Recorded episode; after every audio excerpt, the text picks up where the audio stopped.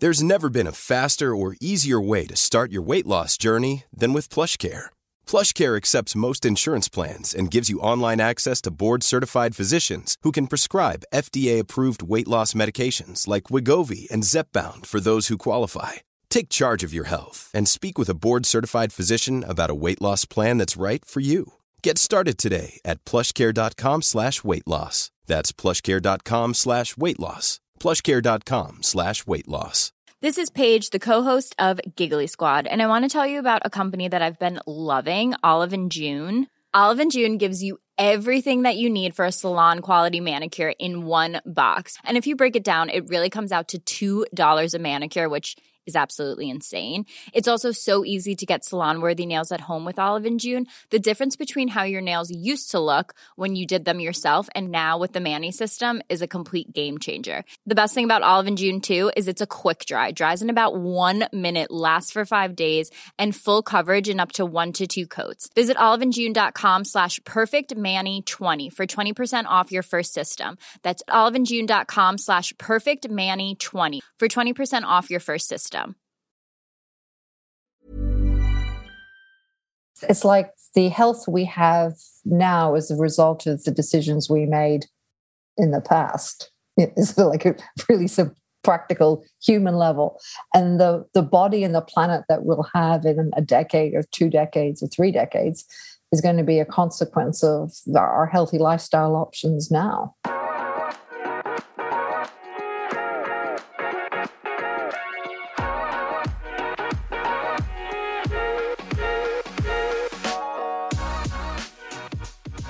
Hey, how are you? Oh, I'm good, Peter. Amazing to be here with you. Yeah, and it's amazing to have you. Thank you so much. So, like most of these podcasts, I do like to start with a little bit more of a background into the guest and like your why. So, maybe start in just describing kind of a little bit about you, your background, and why you do the work that you do today. Oh, my, talk, talk about one of those wonderful open-ended questions for one's entire life.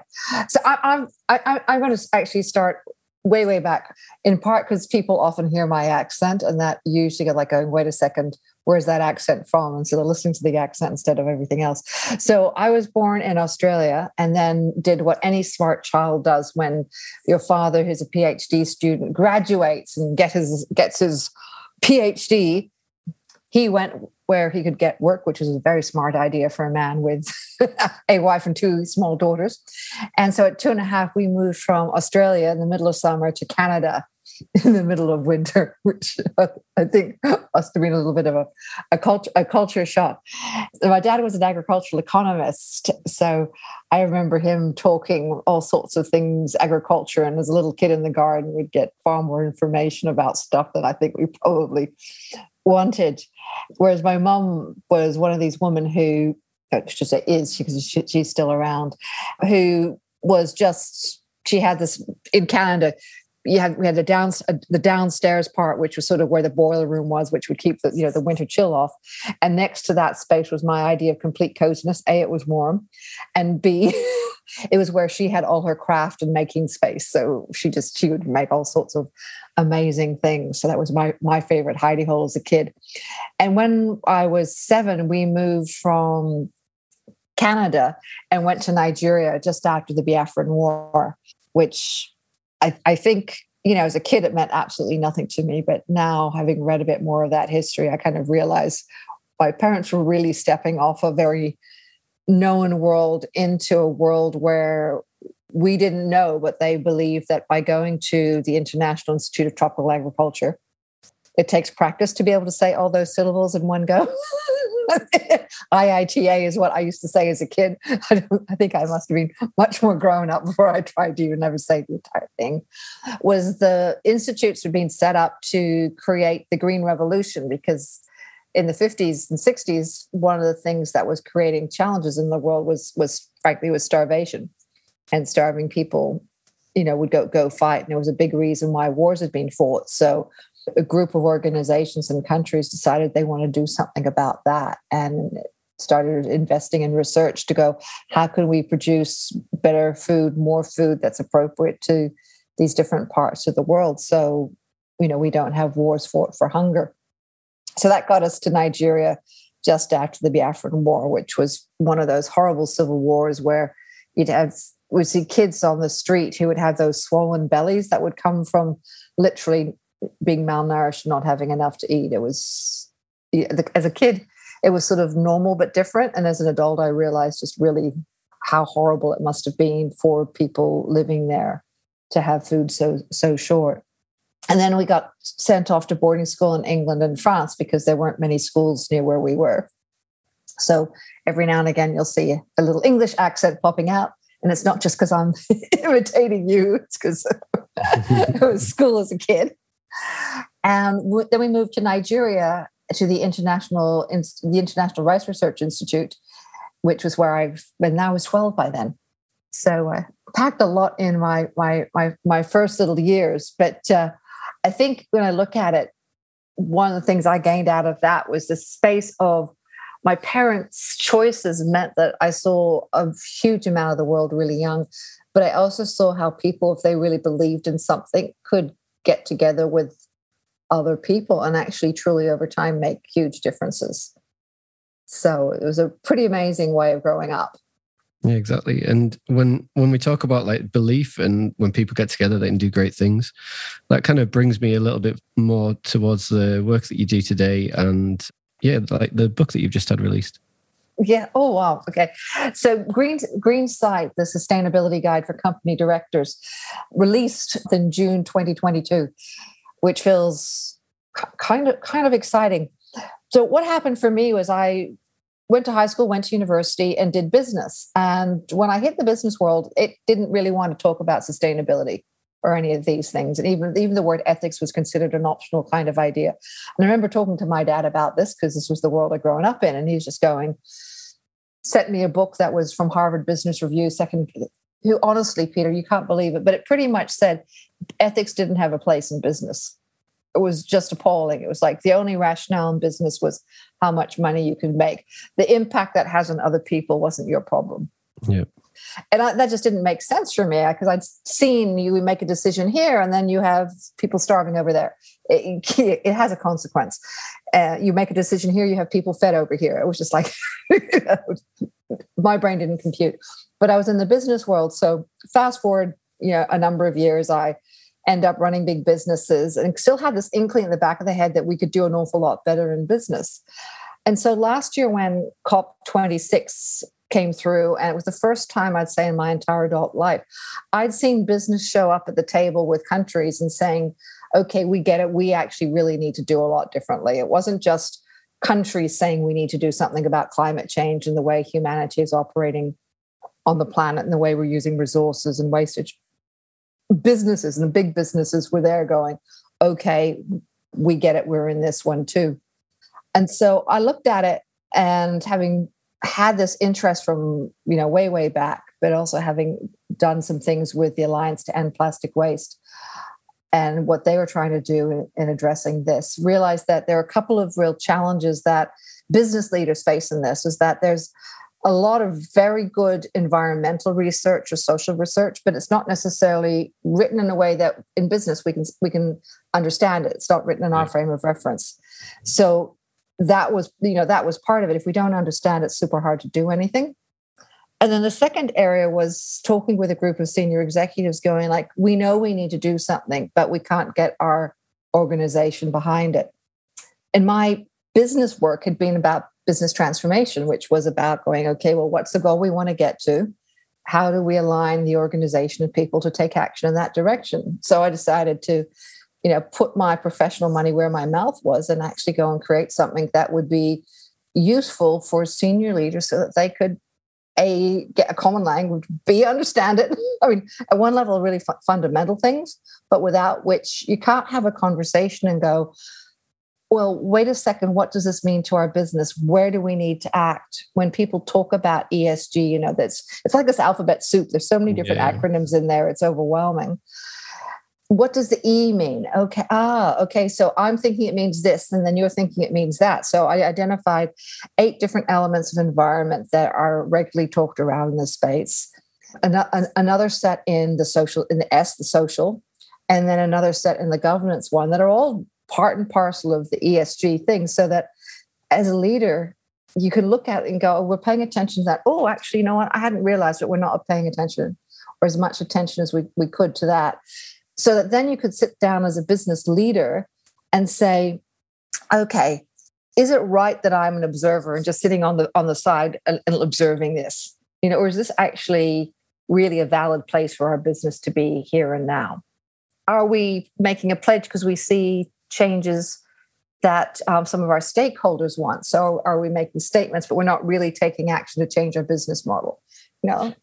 Yeah, it's interesting because you know one of the things that I took from your book that I really liked is just uh, the the statement that you say a problem cannot be solved until it's understood, and sustainability is a definition is a defining challenge of our time. It's very much a defining challenge. The interesting point that I look at holistically mm. is the fact how stakeholders are now taking the lead rather than just shareholders. So, you know, that brings into the logic about neoliberalism under the ideology of Milton Friedman and the mm. shift in paradigm, I would say, to more of a a shareholder vested economy where everybody has a, has a central interest in the continuation of progression uh, to allow some of the world's greatest challenges to be addressed. And one of the the key elements about your book is is drawing down the narratives that there are, there are plenty, and it's confusing a lot of people at, at this moment in time. But largely, like purpose and the ESGs that form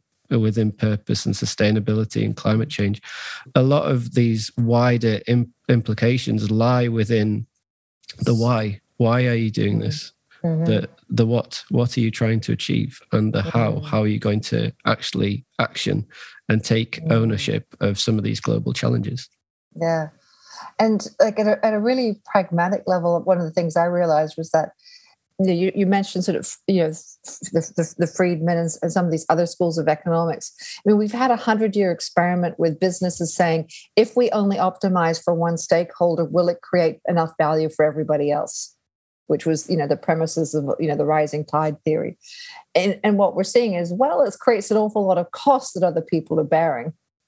And the stakeholder, the shift from a, a shareholder only to a stakeholder based capitalism is a re- reflection of other theories of business that have been out there. And I think that's time, its time has really come in because non-financial stakeholders are going, excuse me, like here, here's one here's one for you guys you know on the purpose type conversation. Like i find it a tough ask to say i'm g- providing you a product that's poisoning you and therefore you should pay me more because i stopped poisoning you. Yeah exactly. This is like, excuse me, because that's what people are in essence doing is saying, oh well, even if we're going to make it sustainable or not less environmentally damaging for this other environment over there, or less polluting and impacting future generations, you, you've got to pay for it. So I'm like, okay, so in other words, we're paying you less so you can poison us. There's this there's, there's something on the purpose point about why are we doing things and i think in business if we go back to you know, why are we doing it? Yes, it's to make a profit. I get that. I've been in business a long time. It's also to do good, it's to provide service. And it's entirely possible to do it in a way that creates positive impact in far greater parts of, of what we're doing than to externalize costs on other people, be it the environment or other generations. Yeah, and I think it's the the cool thing about now is that largely global leaders are engaged, right? They're really interested in the fact that what could they do um, to help? How could they actually be part of the solution mm. rather than the problem? And whilst this isn't the case in every single global leader, the, the, the, the vast majority are literally looking towards alleviating the world's global problems that we face at the moment. Mm. So looking at that, I'm I'm looking at the likes of sustainability and readiness. What could business owners be doing at this point in time within their own businesses if they wanted to kind of understand their own form of green site? There's two really concrete things they can do right right away. The first one is to just make a decision. And the, the decision is are they going to commit to working out what it's going to take to to do net zero or true zero regenerative, what I call going, you know, go, really going green. So that's the you know the net zero targets that are out there. True zero is taking it the next step further. It's saying we're not contributing any carbon, and then the regenerative is saying we're going to clean up the past. So we're going to clean out the damage that we've done in the past. So it's hence the regenerative phrase. So it's making that making the choice to make that commitment. And it's quite that's a significant step because for a lot of business people, we're used to operating in a world where I need to know how I'm going to do it before I commit to it. And what's actually being asked is this one is commit and then work it out. So the holding back from the diving in piece is, is a bit of a challenge. So the first one is just make the choice. I'm either going to be committing to one of these green elements or I'm accepting and acknowledging I'm going to continue my business operations as is, which by definition is going to be operating, contributing to a what I call the rusty red world, which is three at three to four degrees or potentially higher um, average, which with all the, ne- the negative consequences that you know we may have say in 10 years or 20 or 30 years. You know you're you, you look like you're a touch younger than me which means you've probably got a few more of those decades. But i look at my life and i've got you know four to five decades ahead of me so i'm quite aware that decisions that are made now are going to be ones that i'm going to live with for 50 years. You know that's that's one one big one. And let's, let's loop back to that that one and I just because I want to just talk about the other action. It's actually really looking at our businesses with genuine open eyes and going, what world do I want to, this business to be creating? you know, so I've got the pledge. So, and given that, is this something that's going to have a, you know, is there demand for our, for my stakeholders? Because if you've got support from your stakeholders, of course, it's easier. If your stakeholders don't care, well, then they leave a different reason for doing it. But you know, what what stakeholders? Is it my customers? Is it my employees? Is it uh, my suppliers? Is it because some some some suppliers are refusing to supply to people now.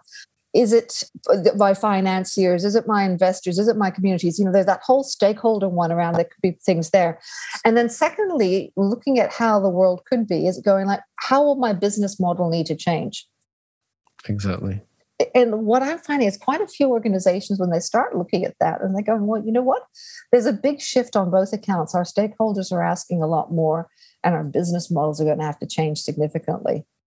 Yeah, and there's a multitude of different reasons that's forcing these pressure forces upon business. Um, you know, we've just we're coming out of the back end of the COVID pandemic. We're seeing the the crisis in around like Russia and Ukraine, and you know, without going into too much detail on that, there is a potential of global like issues in respect to the the distribution of wheat that comes out of Ukraine, and also how that if it's you know if there is a blockade and a mm. continued blockade, how down the line, it will lead to starvation in, in, in Asia and Africa, and further afield, it'll lead to like the likes of a, a, a, global refugee crisis. There's there's a lot of wide implications about what's taking place at this current point in time, and I think the key point that I always say to to business leaders at the moment is it's about we're in a period of education. You've got to be part of the conversation. You've got to be mm. wide eyed to what the global economy you know contains and and is is and is created from at this present mm. point in time because the the old logic that we can kind of return to norm just doesn't make sense anymore because the world has over the last two years has dramatically changed so you know, I think there's there's a lot of different forces. There's people, be that investors, be that uh, external parties um, from a consumer base. A lot of people are demanding change, and mm. those companies that are failing to kind of step up to the mark are being kind of called out. And yeah, it's it's yeah. kind of quite volatile, really. Well, it's it's volatile in a whole bunch of ways, and something that I'm certainly seeing with the businesses that I'm working with is that this time last year, maybe 25, 35% of RFPs were asking for what people are doing around sustainability, some kind of indication of a position or a pledge. It's now up at 75%. I mean, that's in under a year. So there, you know, from a point of view of you know customers on the finance side, particularly in the business, you know, financial side, particularly in the business B2B world, this is showing up as a significant element already. The other one is, you know, for people that are because uh, I know not all of your audience is business. So forgive me, people who are listening with us right now, for some of the business jargon that's happening here. I, I know each field has its has its its terms, but what is also happening is that at long last, the finance the finance industry, so insurance, banks, some of the big fund managers are consciously looking at where their money is going and some people will be listening and saying about time too and you know i hear you on this one.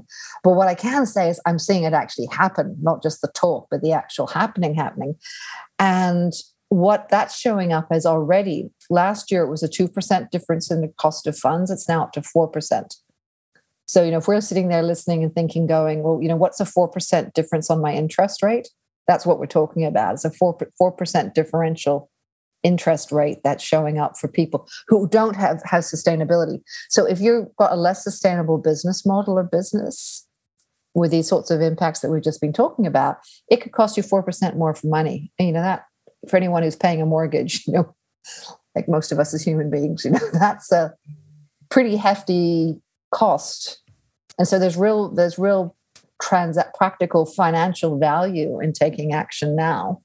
That cost difference is only going to get bigger yeah, and I think there's all, also a lot more transparency, right? And it's not just accountability; there's an awful lot more transparency. So we had um, Circa5000 on just the other day, and th- and their business model mm-hmm. is an investment platform that is mm-hmm. focused mm-hmm. on people and the planet, and they they just they're, they're literally trying to change the the landscape of investments um, to mm-hmm. allow for you know the investment in, in water the investment in energy um, and also allow for a conscious investor or, or, anybody that's keen to understand where their money mm. is actually going in respect to their you know their their savings their in, in some cases their pensions etc there's a lot more transparency you can actually see mm. the percentages and so on and so forth so it's a, it's a really good platform mm. and i mm. think also you've got a lot more metrics and, and indicators as well that's taken place. So mm-hmm. we had a little while ago StrawberryFrog on, and they were talking about the Purpose Power Index. You've seen within the EU they're they're talking about the changing of of reporting um, to allow for more transparency and mm-hmm. accountability and ownership in respect to businesses as well. Also, mm-hmm. same goes over in uh, in America with some of the changes that's taken place there. I think where we are now, it's it's not just a case of a call to action that's coming from the consumers. It's also a call to action that's coming from investors because people want to see a change world a lot quicker than kind of some of the I would say some of the deadlines that were placed down in COP, for example. If you look at what happened with Modi, mm. he extended his deadline by another ten years, and yeah. and you know, you touched upon it just a little bit mm. earlier. We're we're trying to create the future that a we want to retire into, and b that's going to be prosperous for future generations and and mm. sustainable for future generations. Mm. yeah exactly. And it's it's like the health we have now is a result of the decisions we made in the past. It's like a really some practical human level. And the the body and the planet that we'll have in a decade or two decades or three decades is going to be a consequence of our healthy lifestyle options now Many of us have those stubborn pounds that seem impossible to lose, no matter how good we eat or how hard we work out. My solution is PlushCare. PlushCare is a leading telehealth provider with doctors who are there for you day and night to partner with you in your weight loss journey. They can prescribe FDA-approved weight loss medications like Wegovy and Zepbound for those who qualify. Plus, they accept most insurance plans. To get started, visit plushcare.com slash weight loss. That's plushcare.com slash weight loss.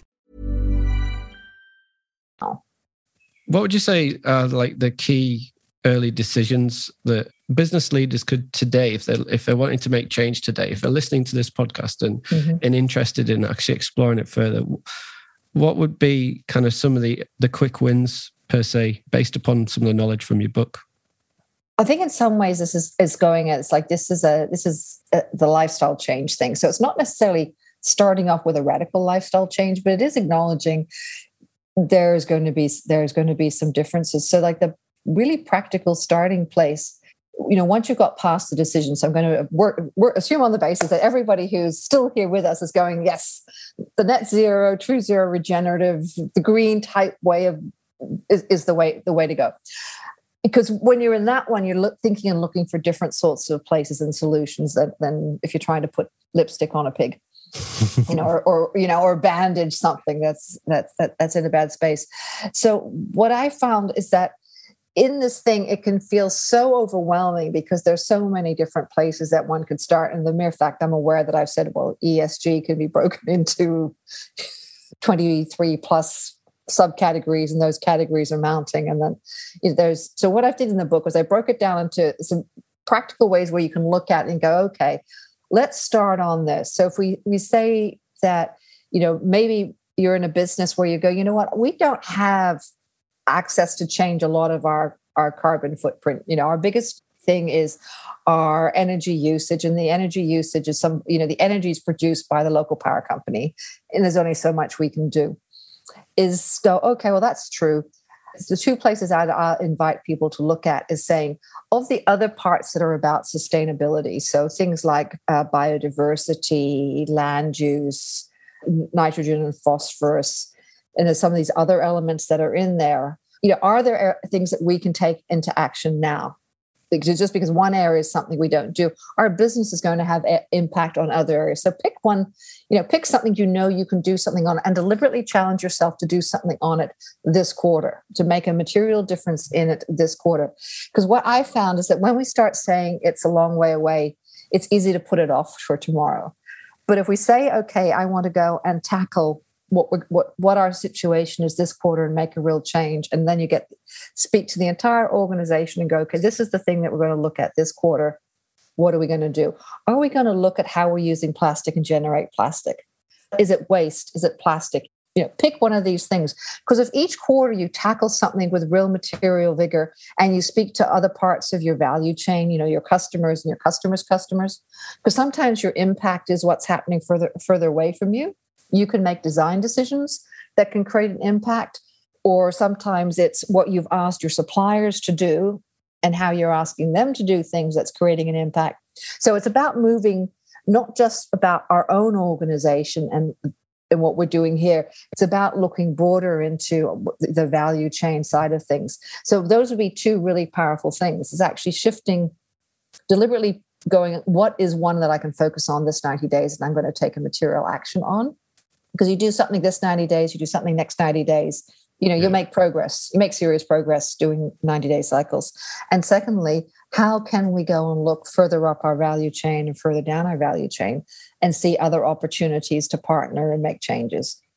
Yeah, it's it's about for for me. I've often talked about proactive versus reactive, but it's about pre- being proactive. What what causes do you stand for?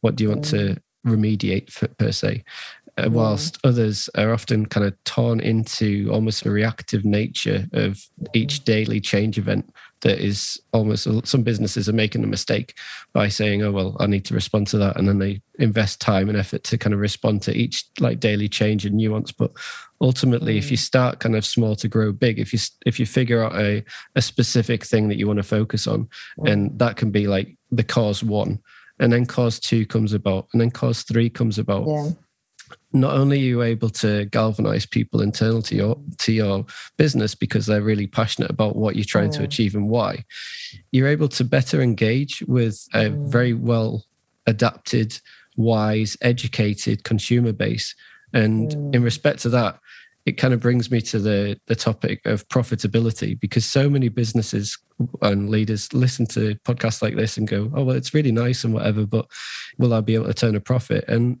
there's there's a huge evidence base behind that. If someone listing it is a bit very very business minded, here's two very business minded practical facts. Assuming that the concept of saving four percent on your interest didn't, didn't catch you with attention, is this one is if you knew your business was going to be put out of business in 18 months because you weren't able to do something sustainably, would you make the change now? Some of the sustainability requirements are going to be regulatory and licensed to operate in the relatively near future. So there's a certain amount of, you know, proactive preparation. But let's be a little bit more cheerful because you know that one's sort of a little bit, you know, that's a little bit, you know, sticky, you know. so let, let's let's talk a little bit more clarity on this one. So I I was involved in a call actually about six months ago, and uh, the, the, the, wonderful gentleman who was leading it, he asked a question of 36 of us in, in the room. He said, okay, so if you're standing outside a business or looking at a business online, so this would pretty much cover, you know, all sorts of businesses, and they are identical. He used the economic word ceteris paribus to really, he was really geeking. And it's like, if they're absolutely identical, same price, same product, absolutely everything, same number of people using them, they were identical but one organization actually had their impact and the the good that they were doing in the world visible and the other didn't so could be doing nothing could be doing something but it wasn't visible what, who would you buy from everybody picks impact right Absolutely, everyone did, and this this was a group that were just for anyone who's listening and going. They were warm fuzzy people. They were warm fuzzy accountants.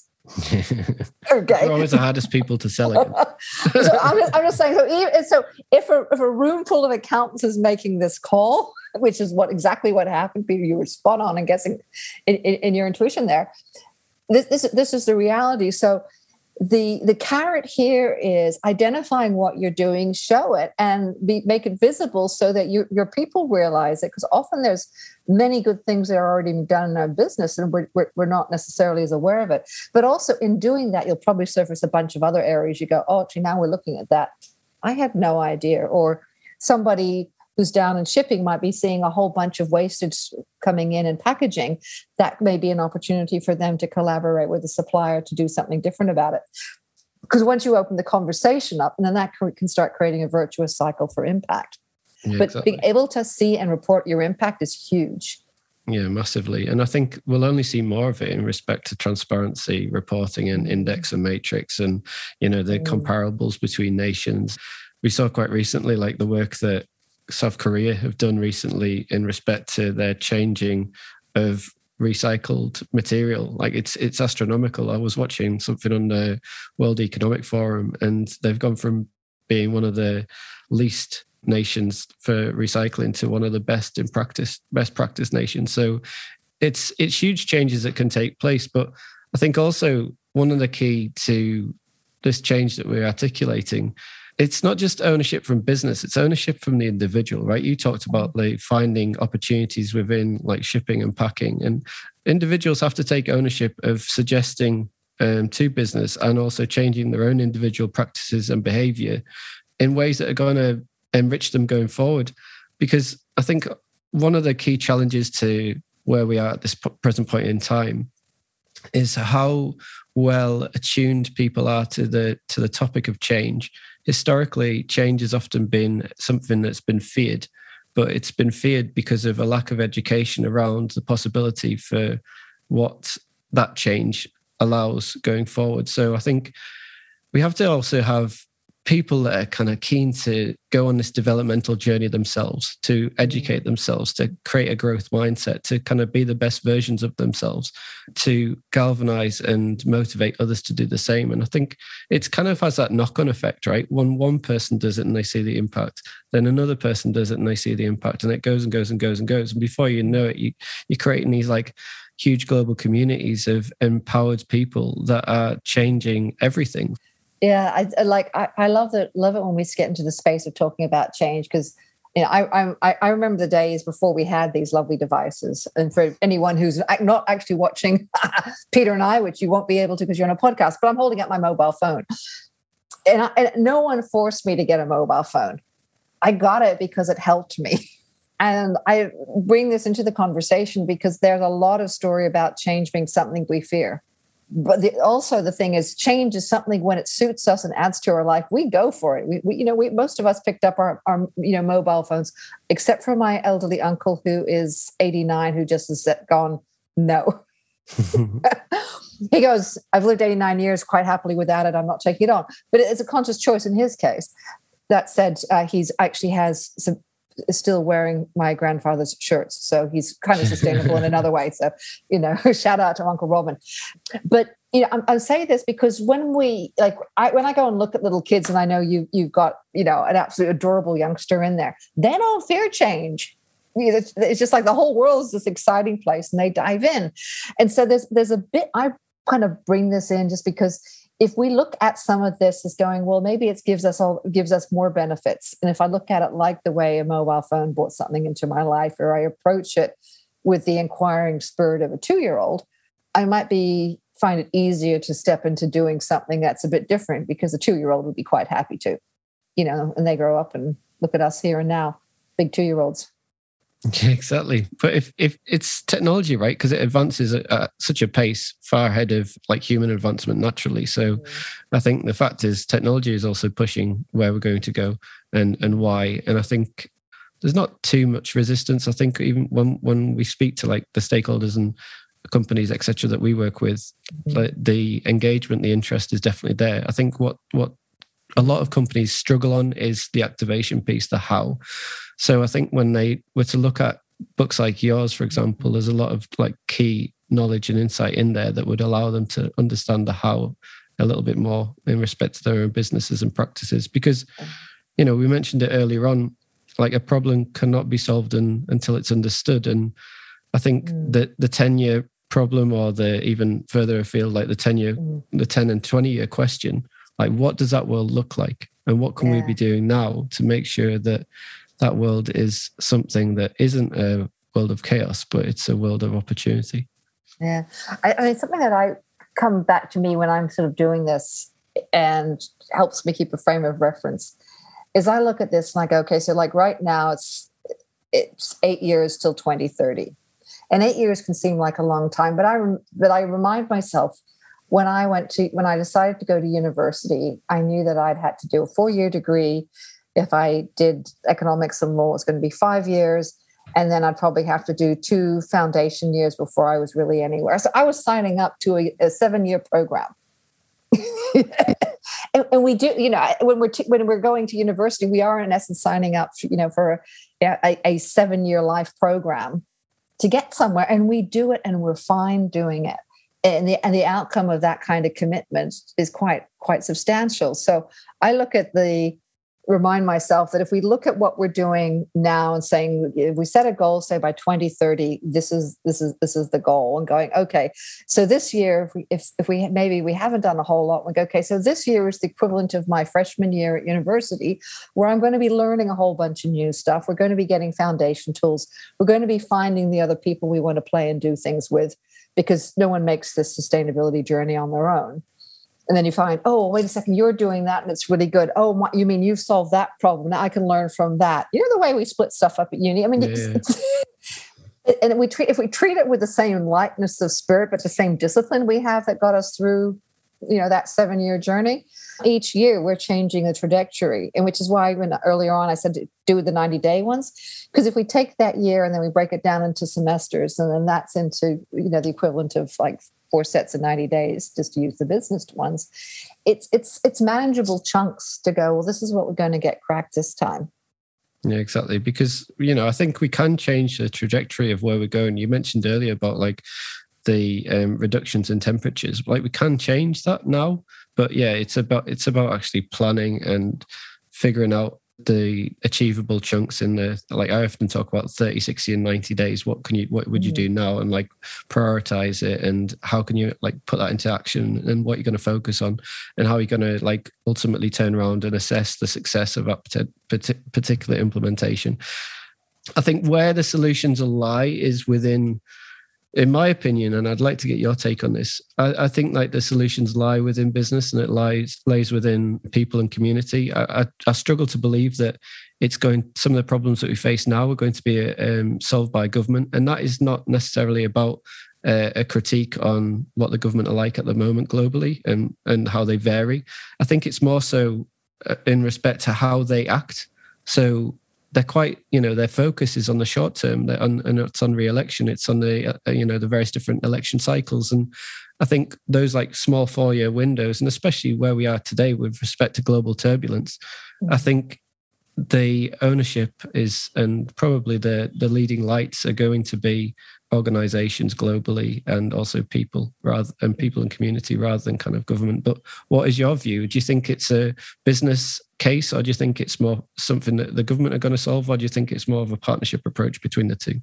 Well i think it's partnership between the three because either you know we as we we as human beings we as human beings starting off because we as human beings we show up as consumers. We show up as social society. We show up as how we vote or you know where we demonstrate. We show up as what we buy and what we do in our jobs be it in government or in or, or in a business or in some other role.